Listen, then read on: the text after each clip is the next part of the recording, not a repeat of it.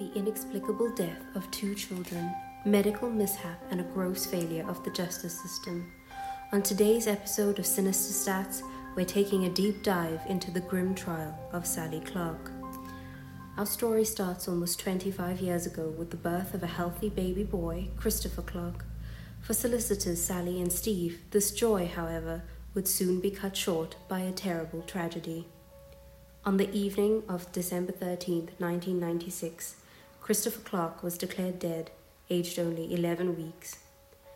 Misfortune seemed to follow the grieving family, as only a year later their second son, Harry, passed away from undetermined circumstances at just eight weeks old. During both incidents, Sally was the only person with the children. Clark would then be trialed for the murder of her two sons, with the trial beginning on the 11th of October 1999 and seemingly ending with the sentence of life imprisonment. The trial, which lasted merely 17 days, would in reality come to a rest nearly five years later. How was it that Britain's judicial system came to this shocking conclusion?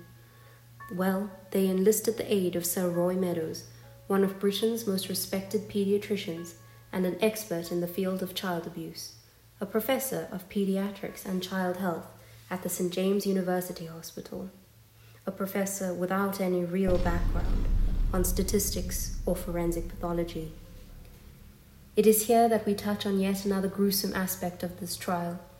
During Professor Meadows' testimony, a condemning bit of evidence was provided. Not that of a medical nature, but rather a statistic from a study investigating cot death, also known as sudden infant death syndrome. His study was seemingly infallible, with a sample of 400 cases over three years. It should be noted that Professor Meadows had also been involved in two seemingly unrelated cases, with both deaths again being explained away by SIDS, when in fact were really cases of child abuse. In this report, he states that the probability of a single cot death to be 1 in 8,500.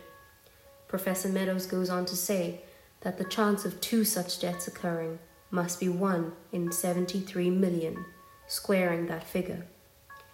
He further explains to the jury that this figure is similar to backing a winning horse in the Grand National, with the odds being 80 to 1, and again backing another horse with those same odds, i.e., you would have to back the winning horse for four years in a row. These damning statistics assumed what we in the world of sinister stats call independence these chances fail to consider that a relatively unknown medical phenomenon happening twice in the same family are related. This statement gives rise to one of the most notorious mishaps of courtroom statistics prosecutor's fallacy. Professor Meadows' case to the jury suggests that 1 in 73 million chance of two cot deaths is so improbable, which would be the innocent explanation, that being guilty must be the only other option. Mathematically, this is an error of conditional probability, a misapplication of Bayes' theorem. Meadows had inverted the conditional probabilities, ignoring any other explanations for the infant's deaths, as well as the probability of guilt before any evidence. Bayes' theorem, however, accounts for the inclusion of new evidence. We see this outside of the courtroom in epidemiological and medical statistics. Sally Clark was convicted by a 10 to 2 majority on the 9th of November 1999 with a sentence of life imprisonment. However, all hope was not lost, as in January 2003, following scathing criticisms from a favourite of ours, the Royal Statistical Society, and a thorough review of medical evidence, including withheld reports during the first case, Sally's second appeal was successful and she was released from life imprisonment. This terrifying ordeal could have been avoided in its entirety by instead noting that statistics apply to the individual, the defendant, and not solely to the evidence provided. We, as learned listeners of the Sinister Stats show, can clearly see these are loaded, misleading figures, but unfortunately, a court of justice could not. We also have to wonder why the question of whether it is more probable the deaths were natural rather than deliberate was not posed. The pathological investigations show that there was actually a staphylococcus infection present in Harry Clark's spinal fluid, attributed to his passing. Harry's death remained inconclusive. In 2004, a study was released by mathematician Professor Ray Hill accounting for the dependency amongst cot death in families, who had further calculated Clark's guilt to be around 10% before additional evidence could be reviewed.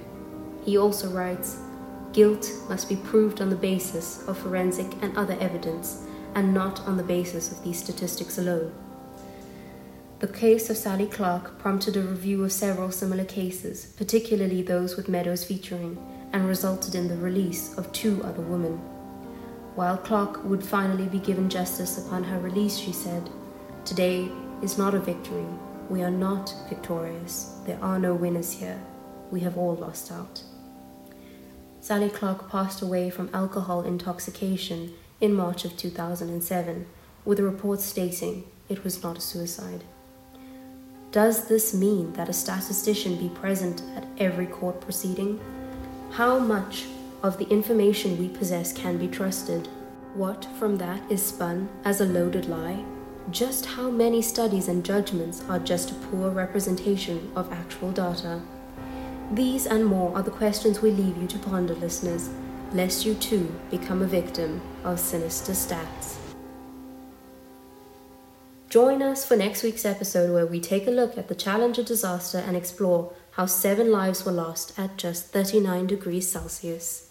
Good night.